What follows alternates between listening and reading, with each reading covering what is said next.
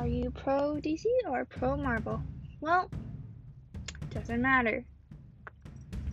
Here on Superhero Smash Theories, we will be discussing and anal- doing analysis of each, d- both the DC universe and the Marvel universe, but mostly Marvel, maybe.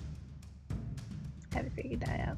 But anywho, hope you all enjoy my analysis, cause this geek geek girl got a ton.